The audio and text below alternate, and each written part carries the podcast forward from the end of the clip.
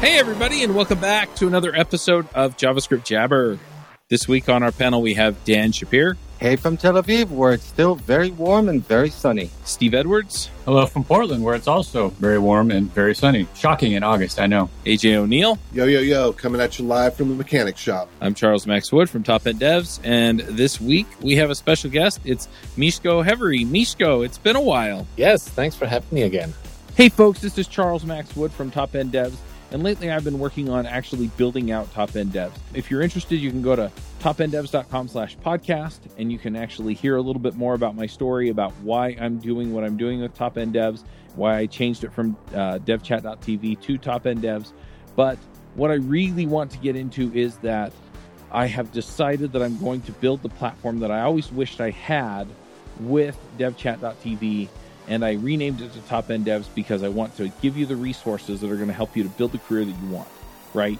So whether you want to be an influencer in tech, whether you want to go and just max out your salary and then go live a lifestyle with your family, your friends, or just traveling the world or whatever, I, I want to give you the resources that are going to help you do that. We're going to have career and leadership resources in there, and we're going to be giving you content on a regular basis to help you level up and max out your career.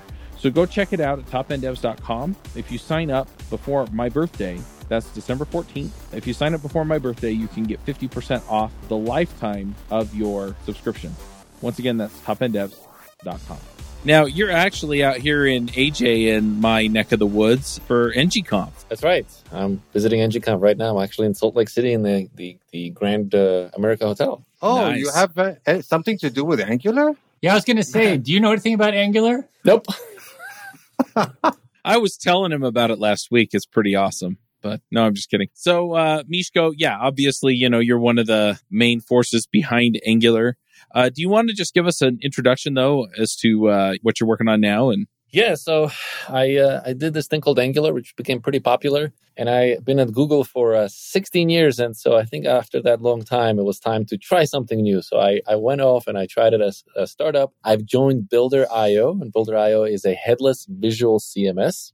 Mhm. And one of the things that Builder is trying to do is make sure that our websites, that our customers' website, are as fast as possible. And so Builder is investing heavily in open source projects to make web fast. And so for that, we have a couple of things. We have this thing called Qwik, which is a front end framework specifically designed for uh, startup performance. And then we have this other thing called Partytown, which is designed for dealing with third party scripts. We actually had Steve on the show. This is uh, our, Yes. we are on our way to have like uh, what, what, what can I call I it? paused Uh, a Builder IO uh, series. Yeah, we did. We had Steve on, JavaScript Jabber, where um, we had Steve talking about Builder itself. We have you to talk about Qwik, and then we'll have Adam to talk about Partytown in another episode. So you know we're getting all the good stuff. Yes, for reference, that was uh, episode 540 of JavaScript Jabber from July. We just want Yeah. the web to be fast and win, man. That's that's that's the goal. Yep, Yes. absolutely. I'm going to put a link in to the chat for the show notes. But yeah, it was fun kind of talking about it and, and what goes into it. So yeah, but let's dive in and talk. I, I have a bunch of other questions that I want to ask,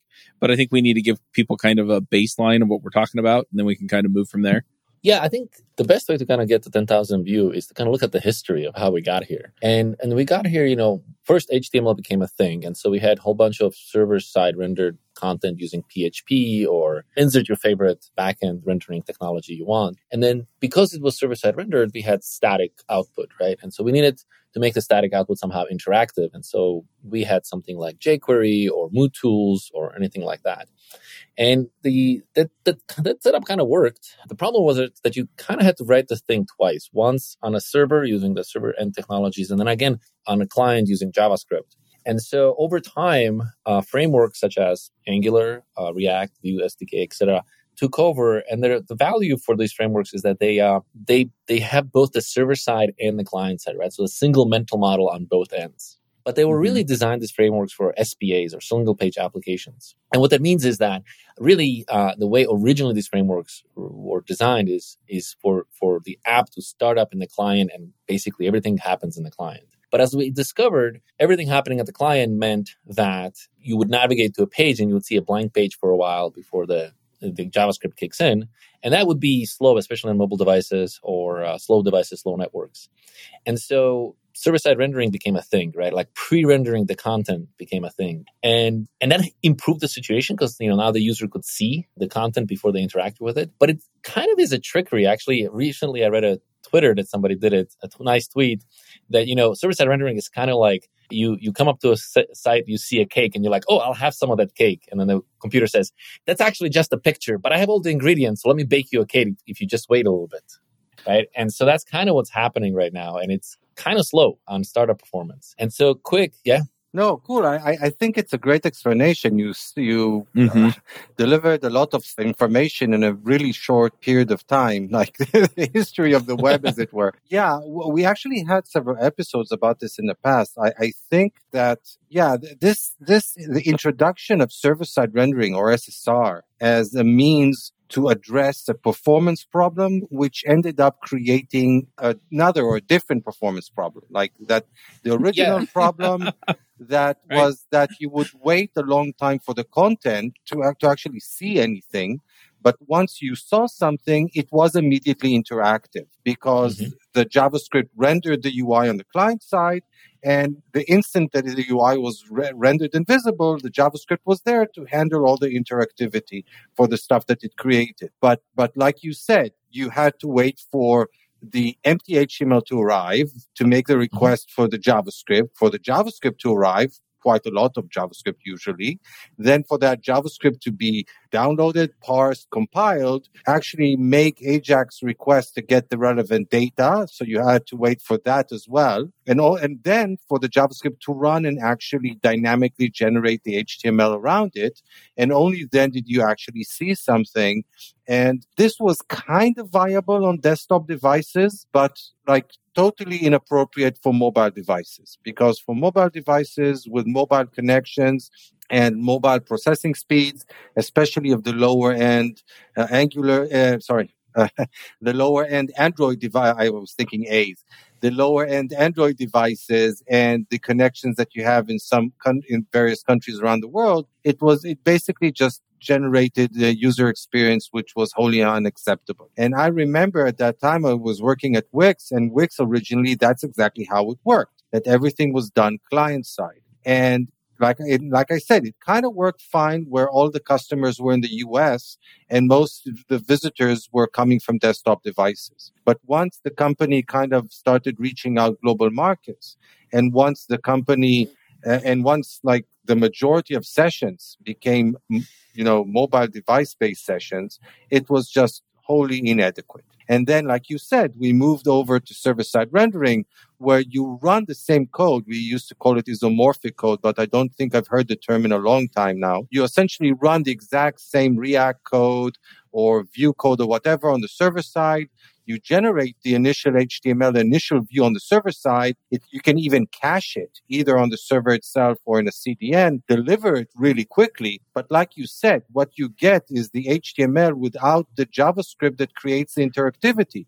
So then you really quickly get something. And now the assumption is that by the time that the user figures out what they're seeing and understands what they, you know, what they want to do, then hopefully by that point in time, you would have already downloaded the, the JavaScript, downloaded the data, and wired everything up so that interactions could be handled. But it turned out that too, way too often, this was not actually the case. And then, in effect, what you're getting is something that's potentially worse than slow. It's something that's broken. It's a UI that the visitor tries to click on or interact with, and literally nothing happens. So, and, and that's kind of like, from my perspective, the worst experience possible. And I, I want to add two yeah, things to that. It. One is that one of the solutions that people had to some of this was that you would make your website work without the JavaScript but then you had to do all this extra work and think through all the scenarios that weren't natural to what you were doing. And the other issue was, was that occasionally you would run into stuff where isomorphic didn't actually mean isomorphic, where you would do something and for whatever reason you do it on the server side rendering and it would do something different from what it would do on the client side. And so you get this weird limbo until everything kind of straightened itself out. Yeah, that's pretty much it. So that's the problem space. And this is the problem space that Qwik wants to address, right? Oh, good, uh, because I was about to quit. yeah. So the problem space that is described here by Dan very well is is that the site startup performance is not very good. And there's a lot of metrics that basically tie startup performance to your business performance. That basically says, mm-hmm. you know, like if you slowest if your website is slow, people leave, people don't buy, people don't put things in the shopping cart, you know, your your revenue goes down. And Google's trying hard and the, the Chrome team is trying hard to quantify this. If you go to one of those dev tools that Google has, they actually talk about like, you know, this company has seen increase this much if they improve the performance, so on and so forth, right? And so to kind of spur the industry, Google has created this thing called page speed metrics. Mm-hmm. And the idea behind page speed metrics is that like, hey, let's start by measuring, right? Like things don't get better unless we measure things. And so page speed metrics and core web vitals are ways of measuring the performance that the, the, the users actually see. And then the idea is that, you know, use that information to kind of get make the be, uh, web a better place. And so Google is saying that as leverage, they basically will use the performance information in in their ranking in the SEO rankings that hopefully motiv- um, incentivizes people to, to kind of the companies to to improve this. Yeah, we we had some episodes on this as well. So we actually even mm-hmm. had uh, Annie Sully, Annie Sullivan from who was the tech lead for this team at Google who works on Core Web Vital here on the show explaining the history and it was an excellent episode and I highly recommend it. And we also had Martin Splitt talking exactly about how they use uh, this information as as a ranking signal into into the Google search engine. And, and I agree that this was a prod or even a whip that uh, Google kind of used to push the industry in the right direction. But like you said, I think the more important aspect even than the Google rank is the fact that it that performance has been shown to have a significant impact on engagement. That if uh, like I said before, if somebody visits your site and then tries to click buttons on your site and your site just doesn't respond to the clicks, that user will leave. They will not stay there hoping that who knows, maybe in four, five, six seconds, the site will fix itself. Uh, this is not how people behave. People expect, especially in today's, you know, with, with the immediacy of mobile devices, people expect user interface to respond very quickly and very instant, in almost essentially instantaneously to user interactions. You know, people also use uh, speed as a proxy for quality. People will say like, "Oh, this this my website must be a really good website because it's really snappy, fast." Versus they're like, "You know what? I don't like this website. I don't necessarily might not be able to verbalize as to why they have the feeling of not liking but like this is one of those things that humans do they do this kind of substitution trick where like they need to decide whether they trust something or like something and they don't have sufficient data and so they'll substitute other information such as speed for it I totally agree. Anyway, so so we kind of like describe the problem space, and and I, I really want to point out here is that on the end of the day, the users win, right? Like this isn't mm-hmm. like Google trying to trick somebody, whatever. Like at the end of the day, like the aim is to make sure that we have fast websites because people enjoy using fast websites, right? So like this is a correct thing to do. It's the right thing to do uh, to figure this out. Now, the next problem though is that everybody agrees on this. Everybody wants to do this. Everybody understands that there is economical value in improving your website performance. But it turns out we don't know actually know how to do this because if you look at top 50 e-commerce websites, vast majority, like, I don't know, like 90% or something like that, fail Google Web Vitals in terms of performance. And very few actually pass uh, first of all, nobody really passes. There, most of them are in the red. Few of them are in the in the in the yellow, like Amazon and I think IKEA and I think Staples. Out of all, all, all of them, actually have good scores, comparatively good. They're kind of in the yellow. Uh, but I've never seen a real production website that actually has green scores on page speed in production. And yet there is so much incentive to get there, right? And so that seems like contradictory. I mean, basically, you're saying, okay, we need to go to these core web vitals, but all the top websites don't have good core web vitals. So how do you how do you yeah, uh, resolve think, that? I think the problem is that the approach we have is not right. Like we're, we're solving the problem in the in a wrong way. Like again, if you go back in time and how we got here, we recognized that we needed frameworks, and so we started working on frameworks, and these frameworks were essentially lifted from what was available in desktop. And in desktop, you don't think about things like lazy loading your code or executing stuff or like because the constraints are different. And so it's perfectly fine to execute the app from the very beginning. And so the, I think the problem is that the frameworks we have today aren't really thinking or not really, weren't really designed with these constraints in mind. And this is where Qwik comes in. Like Qwik is really rethinking the whole stack of how a website is built so that the end result is what we call resumable. So, So before I- you bef- I missed something. before you go not- there, AJ, if I can interrupt you for one second, just to put some data behind what Misko just said. I took a quick look at uh, the data that Google provides in their Crux report and website where you can actually look at the performance of various technologies like CMSs and also various frameworks. And can you guys guess what is the ratio of React websites worldwide that have good core web vitals? Like what percentage out of the of all React Well, websites? I want to clarify websites that are in production, real websites, yes, not toy no, websites. yeah, right? exactly. Real websites. Like they collect. This is Google collecting data off of actual Chrome sessions. So whenever we actually had Rick Viscomi also on the show talking about that, Google actually instrumented their browser, Chrome browser, to collect performance data anonymously, of course, from every website that you visit, unless you explicitly like opt out. And they collect all this data into a database and they can actually slice and dice it based on technologies used in a website, etc. So based on real on the real data from real live websites out there, based on actual visitors visiting those websites, what percentage of let's say React and Vue websites, in your opinion, have good core web vitals? Can anybody guess? Am I allowed to guess? Yes, you can get you go for it. I think it's pretty close to zero. Well, no, you're too harsh. So Yeah, way too harsh. There are at least six websites that use React. yeah, Even I was well. going to give it 1%. No, so so no, no.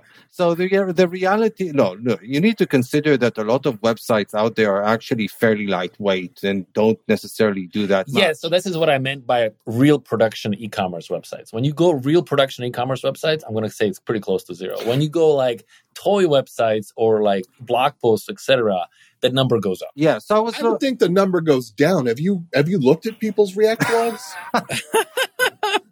I, by the way, in the case of in the case of React, I have to say that take a bit of credit. Wix is actually pulling React up because Wix websites are actually built using React on the inside, and Wix has invested a lot of effort into the infrastructure in order to provide good performance. So Wix websites actually have higher good core web vital ratios than React websites in general and are actually pulling React up. But the answer is that in the case of React, 30% of React websites have good core web vitals data. In other words, 70% do not, which is the vast majority. And in the case of Vue, Steve, by the way, it gets even worse. In the case of Vue, only 26% of Vue websites actually have good core vitals. So only about a quarter of Vue websites out there have good core vitals. So it's, it's quite obvious that the frameworks aren't doing anybody any favors, especially when you compare to the average across all websites, which is closer to 40%. So in fact, using a framework actually pretty much guarantees that you will have worse performance than not using a website. May- hope- Maybe I'm giving you stuff for your talk, no, this is good stuff. Actually, I, I will probably use some of it in my talk. So Yeah. I wanted mm-hmm. to back up for just a second. So you've been using the term Qwik, and you may have explained it, but when I first heard it, I just assumed you were talking about QUIC as an HTTP3. That sounds like that's Yeah. not what you're talking about. No, no, no. I'm talking about a new kind of framework for rendering your websites. Framework that basically is designed around this idea of like the first thing we want to aim at is make sure that the performance is absolute best we can get. And then everything else follows from that goal. And this is actually not how the rest of the frameworks are, are designed. You know, many other frameworks are basically aren't really designed with like thinking about these problems from day one. And as a result, they end up in, in kind of accidentally end up in places uh, which make, you know, performance kind of hard to achieve. I do want to point one thing out, you know, just give them some credit. A lot of these frameworks do make web development quite a bit easier, right? Or Yes. they give you a lot of tools that let you build it. And so it's not like this uh, clear trade off where it's like, you must be an idiot if you're not doing this. Oh no, It's- the DX right. is amazing on these frameworks. Right. So my point is, I guess, mostly that we just need to be paying attention to what do you care about? What, what matters in your circumstance here to make sure that you're, you're getting out of your framework what you want. Yeah. I actually want to take this a little more nuanced, which is that when I think a lot of times when, when you have a slow performing website, people are quick to blame either the developer or the situation or something like that, right? And if that would be the case, then there should be websites out there that are good performance. There should be e-commerce websites that are good performance, right? Because it, mm-hmm. not all of us are equally bad. You know, some of us are a little better than others. The, but the point is that there are no good e-commerce websites. You know, even the ones like Amazon that clearly have the resources and money, etc., to spend on it, they only get kind of yellow score on on the performance metrics. And so because nobody seems to be able to get this right, they, I think the fault does not lie with individuals as as with um, developers, but read, rather I think the fault is systemic, not in a sense that it lies in our approach. I think the way we are approaching the problem is the problem right? We need to like rethink the way the websites are built, the way frameworks are built, the way these solutions happen so that we can get good performance. Because doing it what we're doing today, like we have plenty of empirical evidence that basically says we suck at this, right? Like we just cannot get consistently get good performing website that is in real production, right? So, uh, so what is it that most existing or most almost all current frameworks are doing wrong that you think that Qwik is doing right? How is Qwik different? Well, you said that your initial intent was different and that was kind of mm-hmm. the catalyst or the driver for all your technical decisions. But at the end of the day, what did, what does this translate to? Yeah, so that's an excellent question. So existing frameworks, I, I call, I uh, think they fall into this category that I call replayable. And what I mean by replayable is that they replay the application on the client in order to rebuild it, right? So, so the server sends a, HTML over and we're pretty good at server side rendering. We know how to make it fast.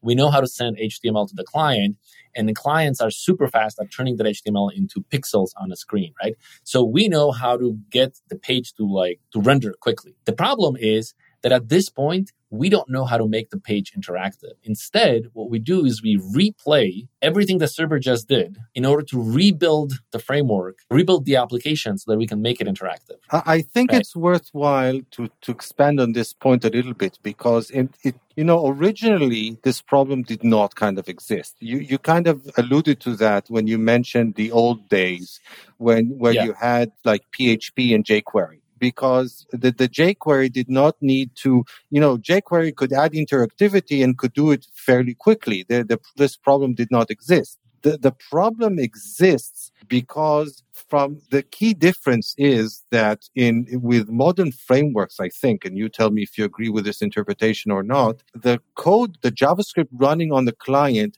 needs to assume total control over what happens with the application from that point going forward because it's a, like you said, it's a single page application. So all interactions with the application after that initial display of the user interface needs to happen on the client side, which means that the JavaScript on the client side needs to have an applicative state that describes the entire user interface and any and also any state transition that might happen with it and That's that right. and that re- essentially requires recreating that application state that existed on the server side when that original HTML was created. That, and that's something that jQuery didn't even try to do. jQuery was just about, that's right. Yeah, we, we have this button, you know, you click it, I'll, I'll handle it. But it didn't try to like go from there to the, you know, generate the next page on the client side. You still did that round trip back to the server if if that's what you wanted to do. And now right. is is that because of the Shadow DOM and the way no, that it manages changes, or something no, else? No, no, Shadow DOM okay. is totally different topic. This has to do with the virtual DOM. I think that's the term. the virtual for. DOM. That's yeah. I, I, would yeah. even say it has to do with virtual DOM. I would do it more broadly, which is that application has really two states, right? One is the application state, and as a developer, this is kind of innate to you. Like you, you know what it is because you work, you know, you use it, you move it around, you data bind to it, so you totally understand this concept of application state, right? This is the data that you're showing to the user in some form. But there's a second state that is not necessarily obvious, which is that the framework state And frameworks really tried very hard to hide it from you, right? So you don't think about like what is framework doing underneath in order to render the page, right? But framework has state too. Framework needs to understand like where are all the buttons, where are all the mm-hmm. components, what are the relationship within components. If I click on this button, what function do I call? If this function gets executed and I modify this state, like which component do I need to re-render? Right. So there's a huge amount of state that the framework also has in addition to uh, what the application has. And people not, don't normally think about that particular information as state, but it is state nevertheless. And so the problem is when the framework first wakes up, right? Like when jQuery wakes up, it's not a framework. And so it has no state. And so like it just does whatever you ask it to do. But when a framework wakes up, it's like, great, I have amnesia. I don't know anything and I need to recover this state somehow. And the way the frameworks recover this state is they fully execute the application from the root of the component all the way through. And as the application is executing, the framework slowly build up information about the relationship between components, uh, where the listeners are, what should happen when you click on the listener what is the state you know who, which other component eh, has the state and so on and so forth and it's the rebuilding of this state the rebuilding of the framework state that people don't usually think about that's actually causing all of these delay or this wake up uh, startup delay basically and this step is usually called either hydration or rehydration or stuff like that because right. you essentially had like the dried data as it were embedded in the html maybe like next.js does where it sticks a big json in in in the mm-hmm. html which describes the initial startup data but it's not state but that's the application data. That's exactly. the application data, not the framework data. Yes, and then the framework basically chews on that data and, and runs its uh, everything that it needs to do in order to recover its internal framework state from that initialization data, as it were. And that's again, that's the hydration or rehydration or that's the usual term yeah. that I hear for it. And that's that's really the problem, the root of the problem, right? Your application, when you navigate to a particular page, takes a long time to wake up, to become interactive, whatever you want to call it because in order for the framework to make it interactive, in order for the framework to be like, oh, there's a but there's a click listener at this location, the framework has to execute the application fully. But in order to execute the application fully, the framework has to download the application fully, right? And so it's this cascade of things. Like at the end of the day, there's just a button that I have to click and I want to know the listener. But in order to get the button, I have to run the component. In order to run the component, I have to download the code. And, you know, it just cascades all the way down. And so even a simple website that's relatively static, just the, the moment it has any sort of interactivity, forces you to re-execute the application fully.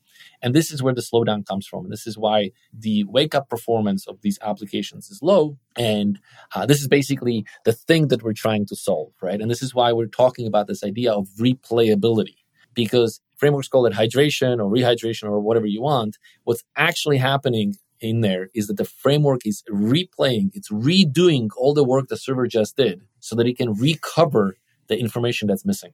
Hi, this is Charles Max Wood from Top End Devs, and lately I've been coaching some people on starting some podcasts and in some cases just taking their career to the next level. You know, whether you're beginner going to intermediate, intermediate going to advanced, whether you're trying to get noticed in the community or go freelance, I've been helping these folks figure out how to get in front of people, how to build relationships, and how to build their careers and max out and, and just go to the next level. So if you're interested in talking to me and having me help you go to the next level, go to topenddevs.com slash coaching. I will give you a one hour free session where we can figure out what you're trying to do, where you're trying to go, and figure out what the next steps are. And then from there, we can figure out how to get you to the place you want to go. So once again, that's topenddevs.com slash coaching. I really like this explanation. I think that a lot of developers aren't really aware of, of this process. They just know that at startup time, if they've ever looked at the performance tab on, on in the Chrome Dev Tools, they, they see that they have this like lengthy execution time but That's but right. they don't necessarily like know what that stuff is or where it comes from. So I, I, think it's it's really important. And and there are various attempts and various approaches in trying to either reduce this time or or at least mitigate its impact. Like uh, yeah. React suspense to an or concurrent mode to an extent is an attempt. Remix with their uh, approach of like falling back to the built-in uh, uh, HTML functionality. Other, and other approaches the islands approach, and and so there are various other approaches, but I think yours is is kind of the most I would is the one that takes the problem the most head on is is what I would yes. say. Yeah. So most approaches I would say fall into the category of like, we have to do this work and now we can just debate when the work gets done, right? And this is kind of what most existing approaches uh, fall into. And so the work can be uh, subdivided into smaller chunks. We can prioritize the order of things. We can delay order. We can subdivide it into islands. Uh, but at the end of the day, the amount of work that exists is constant. And so we really are just bickering about like when the work happens and how much of the work happens eagerly and which one is later. So resumable systems are very different. They basically, as you say, take it head on. They basically say, actually, instead of wasting all this time trying to recreate this information that was lost on a server, we had the information at the server. Why can't we just have a framework that can serialize all this information in such a way that when you get to the client and the framework wakes up at the client, there's nothing to do because the framework state is serialized inside of it, right? And if you think about it, it's kind of what Next.js is doing with the next data attribute that they put inside of the, the script tag in the, inside of your page, right? But it's doing it for the application, right? When the application wakes up, the application also says, I need to get data. And so the application will start making XHR requests or something like that. And so Next, Next.js is basically saying, wait, no need to do the, the XHR. I'm just going to include the data for you. So when you wake up, you have the data ready and you can save yourself a whole bunch of round trips, right? So it's the same exact idea. We're just taking it all the way through and saying, yes, but let's do it for the framework as well. So when the framework works up, it doesn't have to be like, where are the component boundaries? Where are my listeners? You know, if I change this data, where's the subscription for it? None of this information needs to be recovered because it's just serialized inside of the HTML. Okay. So my question then is, I mean, you know, you spent how many years working on Angular? Why couldn't you just make Angular do this? So, you know, it's, it's kind of funny that I'm in Utah right now at Angular conference. Right. Because in 2019, I was on a stage of, of ngconf and I gave a talk about replayable versus resumable applications. Uh, I'll have a link for you so you can share Mhm. with your, Right. with, it's on YouTube. And I basically laid all this thing out uh, for it. Um, turns out re- doing resumable systems is hard. Hard in the sense that there are very subtle design decisions that you have to make in order to make things resumable. And these design decisions, unless they're kind of baked in from the very beginning, are really hard to bring back after the fact, right? Because Mhm. these design decisions turned out to be breaking changes for the existing ecosystem. Okay. Right. And so, can is it possible for existing frameworks to become resumable? Absolutely. But it's hard because doing so will introduce breaking changes into the system.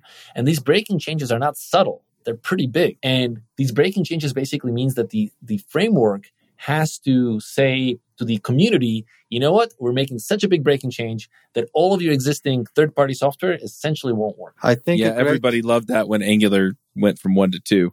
Yes. Yeah, and, Um, And I don't think anybody's willing to do that. and and look at how long it's taking for React to come up with, with for the React team to come up with React 18, where they're arguably making a much smaller change about just being able to break up uh, the the hydration process into sub steps that can be like paused and resumed. So Yes. and I and I really don't think that people understand this potential scope of the challenge No. because because Yes. yeah, just think about it this way: you you have ja- a JavaScript application. uh, Forget about browser and server. Let's say I have a JavaScript-based application, or maybe not even JavaScript, any type of application running on one computer, and I want to somehow transfer the entire state of dynamic state of that application off to another computer so that it can keep running immediately from wherever it was. You know, all the closures, the objects in memory, like hi- like serializing all this stuff is is really complicated and potentially also really heavy. One of the examples uh, that I that I, I, I like to give that is kind of similar to that is that you know in JavaScript in, in the browser for a long time we've had uh, web workers as a way to kind of offload uh, work off of the main thread into like sub threads or and and unfortunately it it hasn't caught on to the extent that we would have hoped and one of the big reasons is that serializing data and sending it from the one one worker to another and then serializing the data back is often so complicated and so heavy that it's then it's then it's it takes more time than actually doing whatever computation that you wanted to do. So so it's really challenging to do this thing effectively. So I'm really curious about well, how you did it. First of all, a little plug for Partytown, right? Partytown is the thing that allows you to run your stuff in web workers. So people should check it out. But yeah, how exactly do you do that? So the whole problem, as you pointed out, really comes down to serialization, right?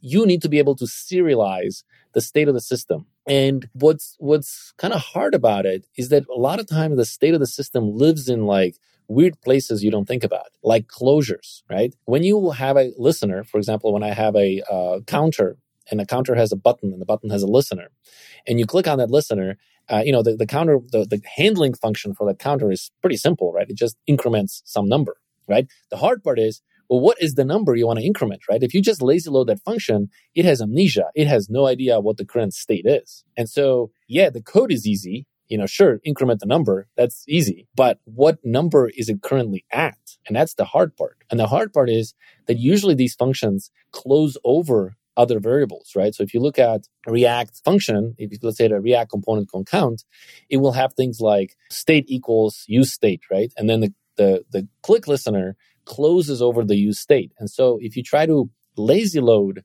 a listener, now the problem is, yeah, but I need to pass it the use state function the setter function, right? Like how exactly do you do that? And so the whole thing really comes down to this, to this, this problem of serialization. But there's a second problem as well. And that is not only do you need to serialize everything, you also need to be able to break up the system so that you have multiple entry points into your application. If you think about an existing app, like again, let's do a very simple counter example. In the case of a counter, the only thing that you really have to export is some kind of a main method, right? Like an entrance to the system and everything else can be in a single bundle with no other exports, right? But if you want to be resumable and you now click on the plus one button, you don't want to enter the system by the main method, right? By re-entering and re-rendering the whole thing. You want to just enter it by going directly to the listener. And that listener is a closure that's not importable. It's not a thing that I can lazy load.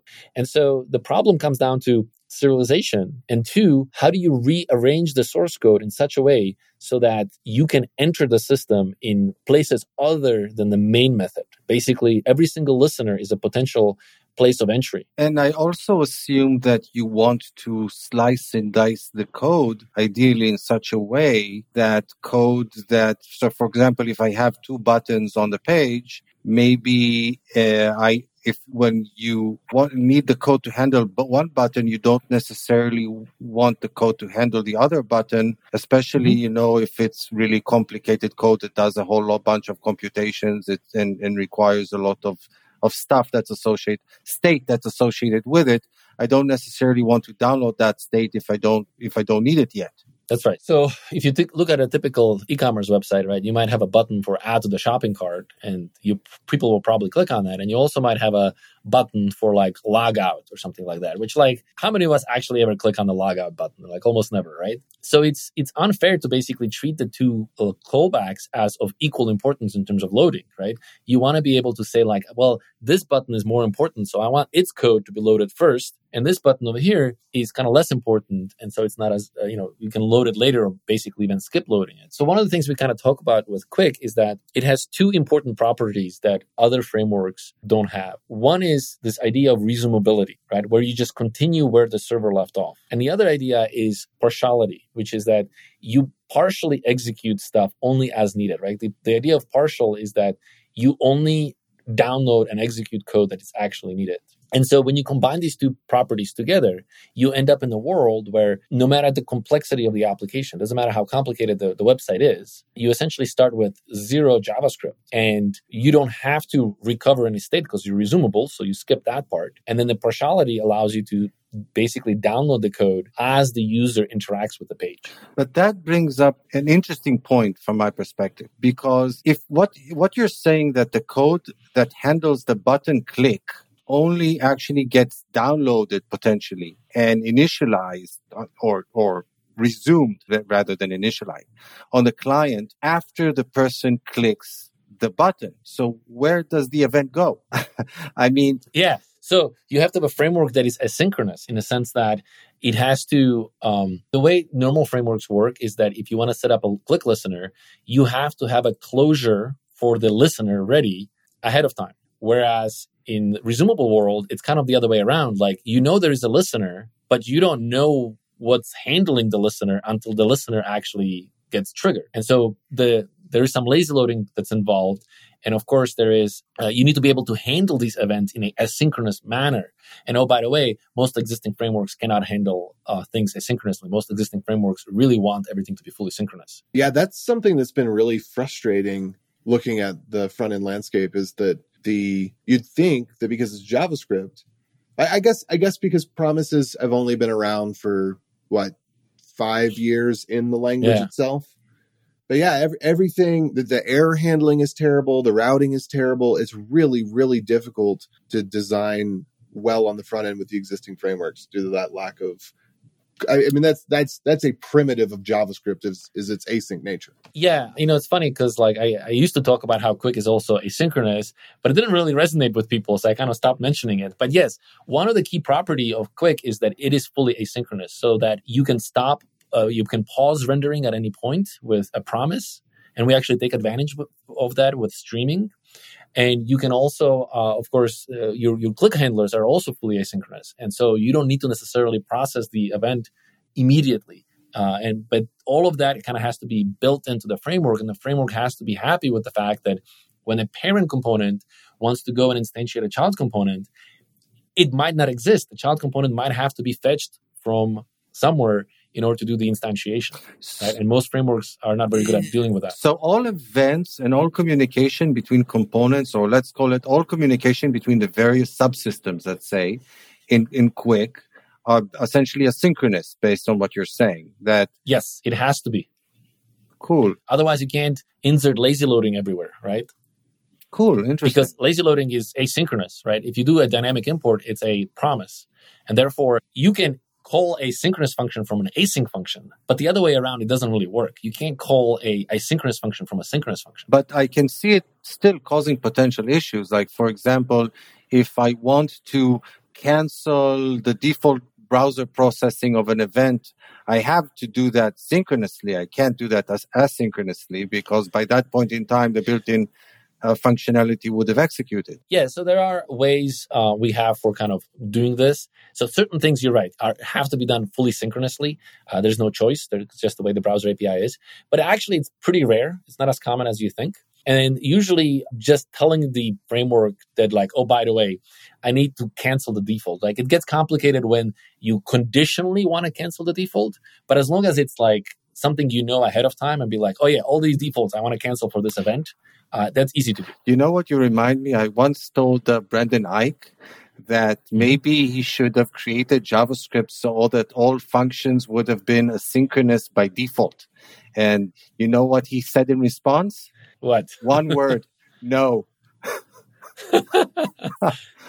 anyway, So it, it's somebody asked me. Well, a couple times people asked me on the live streams, what if there was a language where the the default behavior was await? It's a kind of similar question, and that is essentially what Go is, and I think that that's kind of the way that Mhm. Kotlin is as well, right? So when everything is a await by default, everything's in the event loop, but everything's essentially a await by default. It's a little bit more subtle than that because it's actually just using an event loop to do multiple synchronous things, but still. And if you want something to be quote unquote async, then you you type go and then the function name and then that runs in the background and there's a channel it's called channels is the mechanism for being able to essentially get the the callback for it but it's uh it's more of a job queue type pattern than a tofty bofty every every function goes everywhere kind of pattern but i i think that that i think it could have worked if if it, took the kind of go-ish slash kotlinish approach Mhm. Yeah, I totally agree with that. But I mean, JavaScript is what it is, right? Like, this is what we have, so let's make it work with what we have. You know, that's a really cute mentality. It's too bad no one in the JavaScript community believes that. Um, you know, I went through the phase of where like I wanted to replace JavaScript with other things, and if you look at the history of it, it all failed, right? Like TypeScript being exceptional. Oh no, it's it's been exceptionally successful. We we now have half of TypeScript as the language, and so yeah, on but, and so forth, etc. But TypeScript is not really a is not trying to replace JavaScript. Right? TypeScript basically is a design time only. I disappear at runtime thing right? And this is well, why TypeScript is successful. No, because it's gotten into the standard. So, for example, a lot of the TypeScript stuff, the classes and you know yada yada, a lot of that C sharpie type stuff has gotten into the language, yeah. and a lot of the Ruby type stuff got into language. Uh, sure, but it's not changing the semantics yeah. of the language. Yeah, but I'm, right? I'm going to I'm, I'm, going to pull us out of that rabbit hole because I, yeah, yeah, yeah. I, I really I really want to talk more about Qwik. Right, right. So what? Right. I, I'm, I'm rabbit hole you. or tailspin. Yeah. Thank you, thank you. I appreciate that. Yeah, let's talk. Let's, let's talk about Qwik. So, talking about Qwik, this slicing and dicing of of the code that you write, how does that happen? Uh, like, how do you chop this? Uh, like, you know, I I I assume I write. It, you know, we didn't even get to the point of how I start a Qwik project and whatnot, and what's involved in setting that up. Yeah. And maybe we should discuss this as well but I assume you have a code base that's kind of similar in a lot of ways to a React application or a Vue application or whatever. Yeah. And it needs to somehow get sliced and diced to be to uh, to support this smart delivery that you were describing. So you know, so you know what? Let, us backtrack. How do I? If let's say so far, I'm really interested in what I'm hearing so far. I want to give Qwik a try. I'm familiar with React, maybe. I'm familiar with Vue, maybe. You know, how how do I go about getting Qwik on my system, and how similar or strange is it going to be for me as uh, uh, compared to the framework that I'm familiar with? Yeah. Right. So yeah. I, I really want to talk about the slicing and dicing a little bit here too, because I'm imagining, right, that I click something and the system goes, hold on, I got to figure out what to do. Right. and so, yeah. So I mean, some of it's going to look, I'm assuming, pretty similar to something I'm familiar with, but under the table, it's doing some other work. And yeah.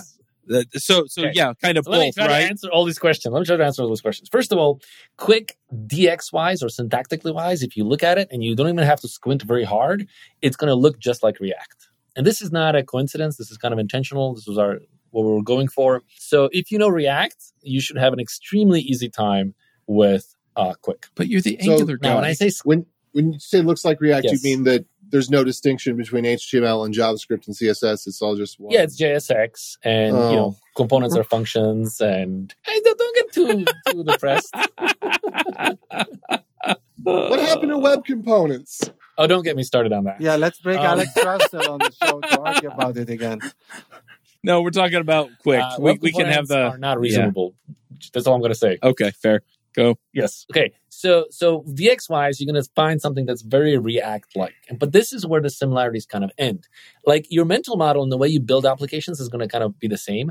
But when I say about squinting, what I mean is you're gonna see a whole bunch of dollar signs at the end of functions. Like you don't like in React, you just say component you know, function foo, and now foo is a component. And so in Qwik, you have it's the same thing, except you have to wrap the function in an additional function called called component dollar sign. And the reason for that is because the dollar sign has a special meaning to our optimizer, the piece of code that goes and then moves things around, right? The optimizer is the thing that breaks up our code base into tiny, tiny pieces. And the nice thing about the way it is designed is that the optimizer is completely clueless about Qwik. And this is actually a good thing and so Optimizer has extremely simple rules that it follows and basically says, oh, whenever you see a dollar sign at the end of a function, then take the first argument and make it uh, pull it out into a top level importable thing that is that has an export and uh, you know leave behind kind of a reference as to how to how the framework needs to get a hold of this thing. And so the optimizer goes through and basically breaks up your app into teeny tiny pieces. The more the better. Because so you know we can talk about prefetching so and preloading just, later. just to, yeah just to verify that I understand, so essentially the optimizer, what you call the optimizer, is essentially a form of transpilation. That you're taking what happens to be JavaScript code written in a certain way, and you're transpiling it into JavaScript code that's written in a somewhat different way. I think the word yes, but I think the word transpilation is a strong word because transpiler implies that you're modifying the, the kind of the structure of the functions or the content, like transpiler from Java to from Dart to Java. That's a transpiler, right? Because the two languages are completely different.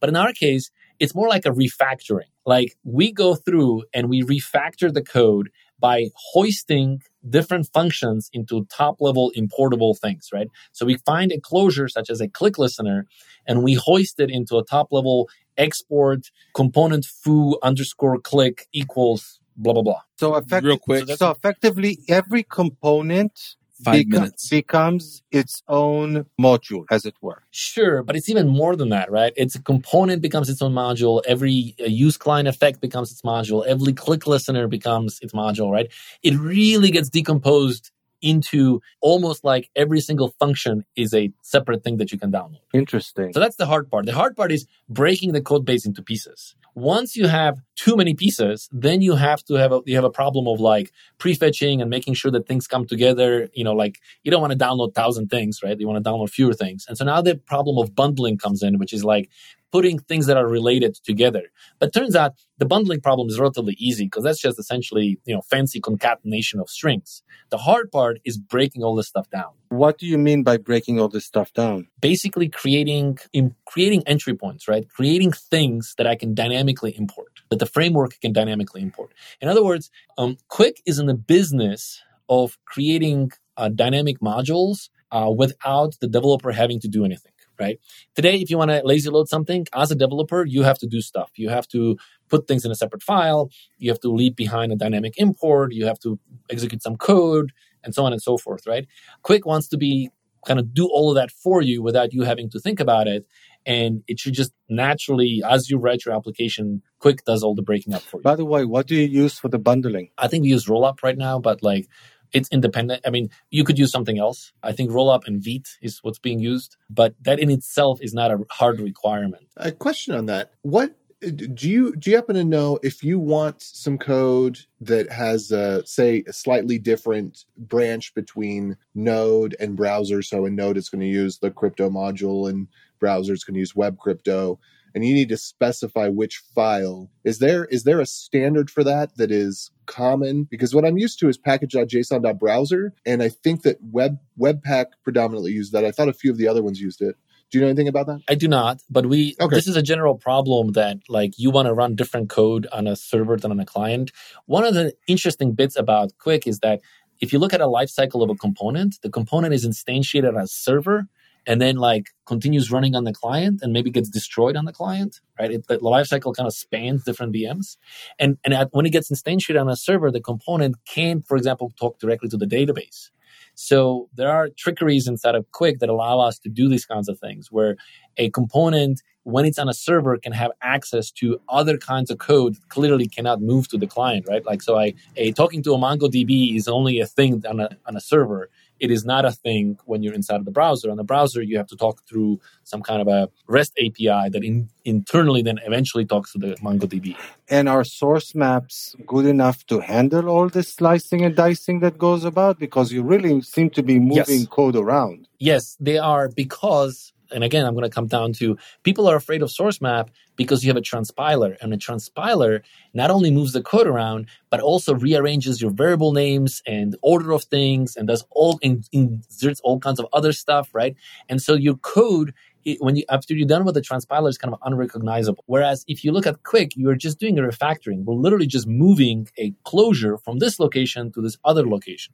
And because of that, source maps work wonderfully because you're not creating extra things. There are no extra variables that you didn't see before. There are no names. You know, the, within the function, the code doesn't get modified. It just gets moved somewhere else. So you said that the framework is kind of similar to React in that you use components and that the com- output of the components is described as JSX. So I assume it's kind of like the similar model that if I ignore the fact that it's wrapped inside component dollar, it's effectively a function that takes parameters, like you said, that and and then returns uh, like uh, JSX that you use to actually update the user interface. Mhm. What kind of approach do you take with that? Is that kind of like a VDOM approach, similar to what React does, or maybe a, re- a reactive approach, similar to what Solid does? So, how does the JSX become actual DOM manipulations? Yeah, it's it's somewhere in between. It's the the Qwik has to be reactive because otherwise you'd be forced to wake up all the components and then you would be forced to download all the components and, and so on and so forth. So Qwik is reactive, unlike React but it's not as fine grained reactive as solid. So the answer is somewhere in between. It, it's funny when you're saying like it's reactive, unlike React. yeah, React is not reactive. Shots right? fired. but I don't think that's that's a thing that, it's not. I'm not shooting uh, shooting uh, uh, shots here. I'm just saying like it that you know reactivity is not part of React, even though it's in the kind yeah. of in the name. And how do you handle the applicative state? Like, do you have? Neither is Angular. Angular is not reactive either, right? well, yeah. it depends. You know, at the company where I worked at Next, some of our applications are actually written using React and using uh, RxJS. So. Uh, yeah, but it's not part of the framework. Yeah, that's right? true. It's a library you add after. Yeah, like kind of like, like you can make React yeah. kind of reactive through MobX. Yeah, exactly. Right? So, so what do you do? So talking about that. I'm gonna I'm gonna stop us real quick and let Steve do his picks so he ah, can take off, cool. and then we'll let AJ do his picks. I have a hard stop at noon, so I could go on forever. I'm having a time. oh, I know. we know. There, there, well, and and there's so much good stuff here. Hey, folks, if you love this podcast and would like to support the show, or if you wish you could listen without the sponsorship messages, then you're in luck. We're setting up new premium podcast feeds where you can get all of the episodes released after Christmas 2020 without the ads. Signing up will help us pay for editing and production, and you can go sign up at devchat.tv slash premium. Anyway, go ahead, Steve. Oh, okay. So let's see. Pick dad jokes of the week. Got to go back in through my daily archive here. So, you know, we've heard this, people say this when they get older, say, when I was young, I was poor and, and I struggled. And after years of struggle, I can say I'm no longer young right? You know, when is a dad joke? When is it? When is a joke a dad joke? Uh, I know this, and I can't remember the answer. When the punchline is apparent. apparent. Yes, there we go. Thank you, thank you. So, Dan, you've mentioned a few times that you're uh, you're going to Australia soon for a conference. Uh, not so, so soon, but but yeah, in a few months, sometime. Anyway, so do you know why Australians laugh at flightless birds? I have no idea. They find them amusing. okay.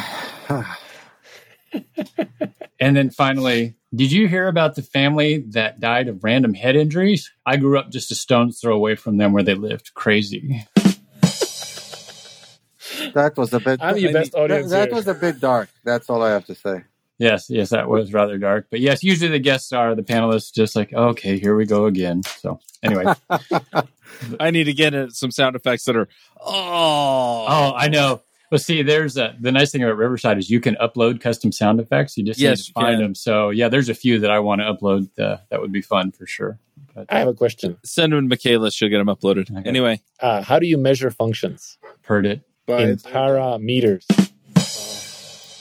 Very good. I just that's that that's true. I got to tell you. Don't encourage him. You just go. Don't. I love it when the guests bring the dad jokes. It it happens more and more. It's so fun. So thank you, Misko, for that. Anytime. All right. Any other picks, or should we throw it to AJ? I am done.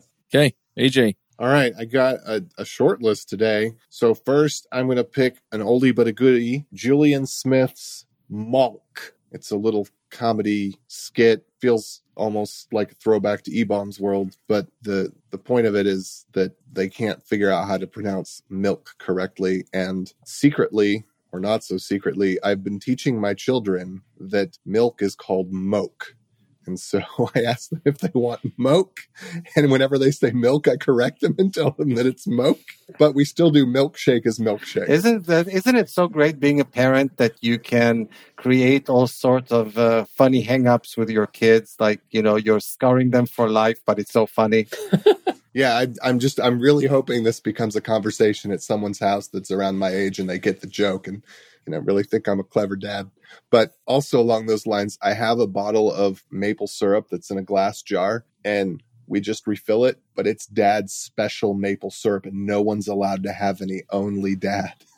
but it's just the regular maple syrup that everybody has. And then uh, also, I'm picking webinstall.dev again. I mean, I should pick that every week but yes, you should. I we have updated it so that now there is webby.sh and webby.ms. And the neat thing about that is that now with with the introduction of those, we've paved a way for non-dynamic script distribution. So w- one, your your URL is a little bit shorter when you do curl https colon slash slash webby.sh slash node pipe sh. Oh, that's the other thing is that it's now POSIX compliant shells.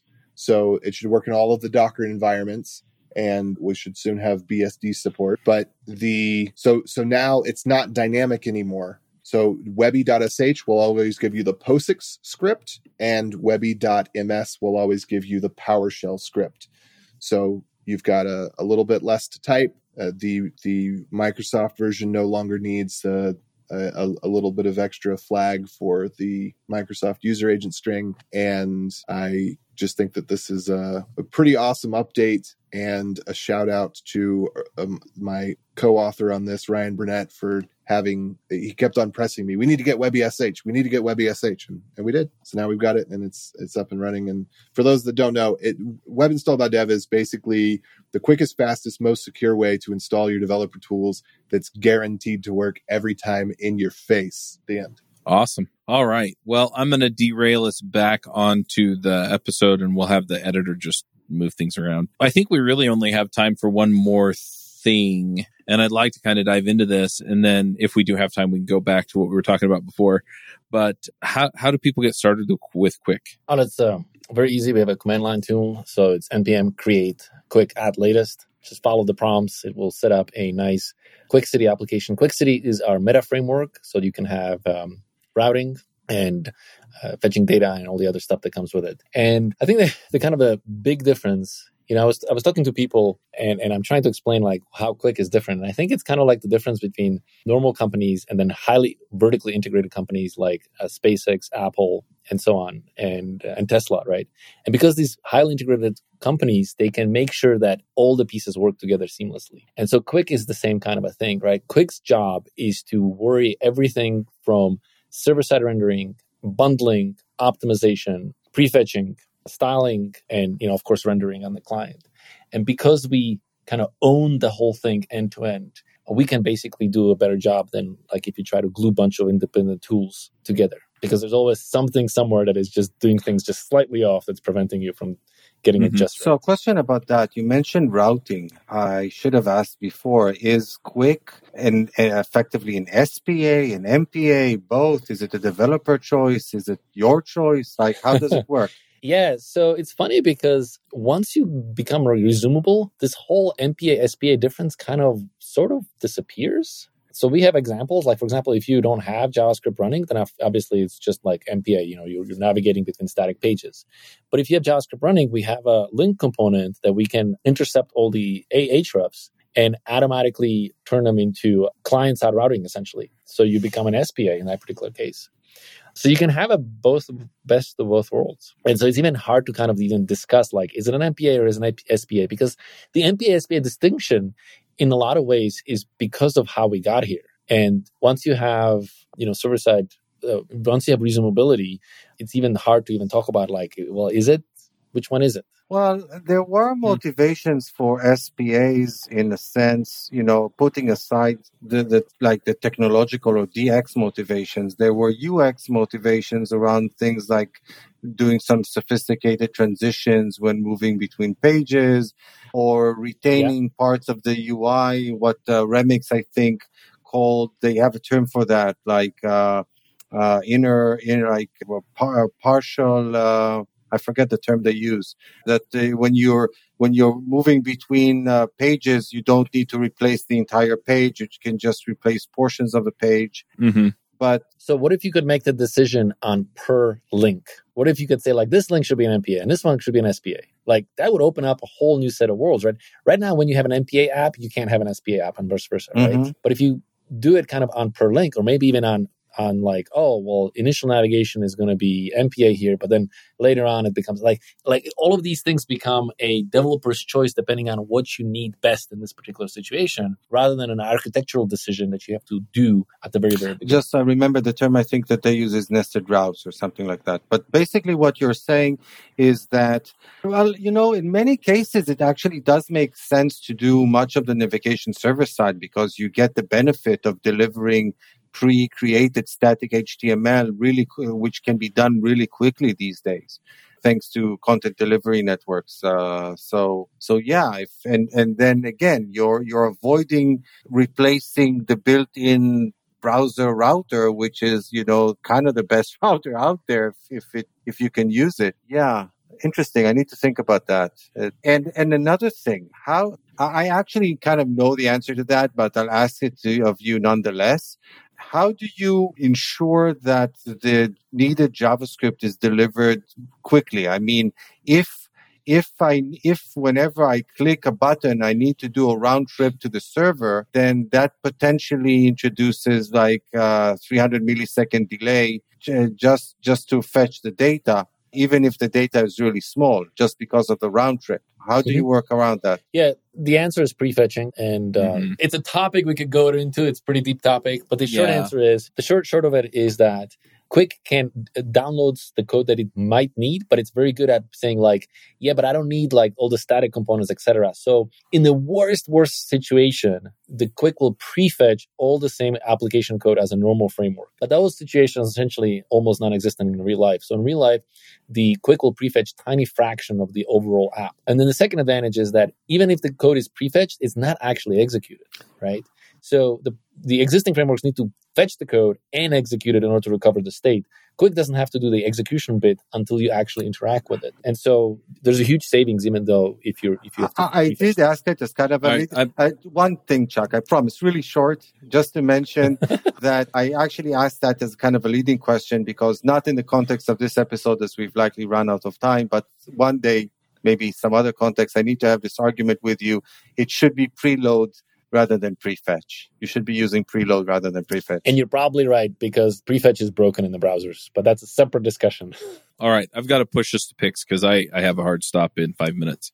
Dan, do you want to start us with picks? Sure, why not? Okay, so uh, my first pick is I just finished watching uh, The Sandman on next on Netflix. And unlike many others, I, I've never read the comics. I'm not a big comics person. I never got why, I never understood why all the supposed nerds and geeks on, on the Big Bang, the- uh, Big Bang Theory uh, TV show always went to the comic book store. I that never really turned me on. But be that as it may, I watched it uh, on Netflix, and on the one hand, uh, I liked it.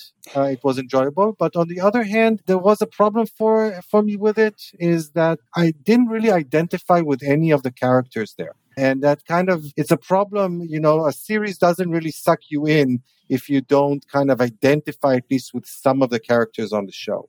Uh, so it was fun, but not really beyond that, at least for me. But be that as it may, watched it all the way through, and uh, it was a nice distraction nonetheless. So that would be my my first pick. My second pick is, uh, you know, we were picking. So, like I said, I'm not so big on comics, but I do like uh, fantasy and science fiction books and novels. Uh, and we were doing and we were picking some of those in recent episodes and i don't think this one was actually ever mentioned so i would like to give a big shout out to the gentleman bastard series uh, by scott lynch it's an uh, it's an excellent series for people who are into these types of stories of books. They're often considered some of the best fantasy books ever written. They're really different in that their setting is kind of different from what you usually find in, in most fantasy books. They're more like oriented towards, uh, you know, like uh, what happens in cities and, and the, the, the heroes of the books are actually kind of thieves. So, so it's, it's, it's really interesting and I highly recommend it. So that would be my second pick. And my third and final pick is that same pick I pick each and every time. You've probably gotten used to it, but I, I refuse to stop. And that's the ongoing war in Ukraine, which really uh, is so depressing and never ending. And, you know, it doesn't seem like it's getting better. It's only seems to be getting worse. and I, we just need to to have it, uh, you know, uh, at, at the forefront of our thoughts. And anything that anybody can do to help, well, they should. And those would be my my picks for today. Awesome. I'm going to go rather quickly. Uh, first of all, we are doing a JS Remote Conf in October. So if you're looking for a conference that you can attend remotely, we are trying to bring in some of the hallway track and things like that. So we'll have tables that you can kind of log on to and do a video chat and what have you. And we're going to try and have our speakers around some of the time so you can chat with them. There's also a networking session every day, and the last day is going to have workshops. So go check it out at jsremoteconf.com. And then I'm going to do uh, some shout outs about some other stuff. So one of the things that I look at are for tools for things that I need is AppSumo. And so in the past, I've used an app called uh, Bonjoro to kind of send video messages to people. And they had a lifetime subscription to a service called Vumu. That's vumu.io, which does basically the same thing. And it was like 60 bucks. And so, you know, instead of paying the monthly fee, which was, I think, around 60 bucks, um, I paid once and now I get to use it as much as I need to. So I'm really digging that. And then, yeah, I think that's kind of it. I'm going to skip the board game pick this week just because I didn't prepare and I need to get us off the call. So yeah, Misko, what are your picks? You know, um, we were talking about uh, how people behave, etc., and so I kind of like human psychology. And David Kahneman, I believe the, the guy's name is. He's Israeli. Uh, he got a Nobel Prize actually for his work. He did some amazing work, especially the book Thinking Fast and Slow. Uh, mm-hmm. Uh, it's like I consider it the uh, your your user's manual to your own brain, and a lot of fascinating stuff is in that book. So if you ever have a chance to read it, it's a very thick book, very big book, but some amazing stuff is in there. Uh, you should definitely everybody should read it. Awesome. Yeah, that one's been on my list for a while. I just haven't quite gotten around to it. Misko, if people want to check you out or check out Qwik, learn a little bit more about what we've talked about today, where do they find all that stuff? So to check out Qwik, just go to qwik.builder.io. From there, you can find links to our community where you can uh, join our Discord and so on. And of course, I'm on Twitter as mhevery. And yeah, reach out and I would love to talk to you about it. Awesome. Well, thanks for coming. This was awesome. Sorry to make Thanks you do it from the me. hotel, but no, yeah, fine. All right. Well, I'll probably uh, send you an email, see if we can get together while you're in town. And until next time, folks, max out. Bye. See you. Bandwidth for this segment is provided by CacheFly, the world's fastest CDN. Deliver your content fast with CacheFly. Visit C A C H E F L Y dot com to learn more.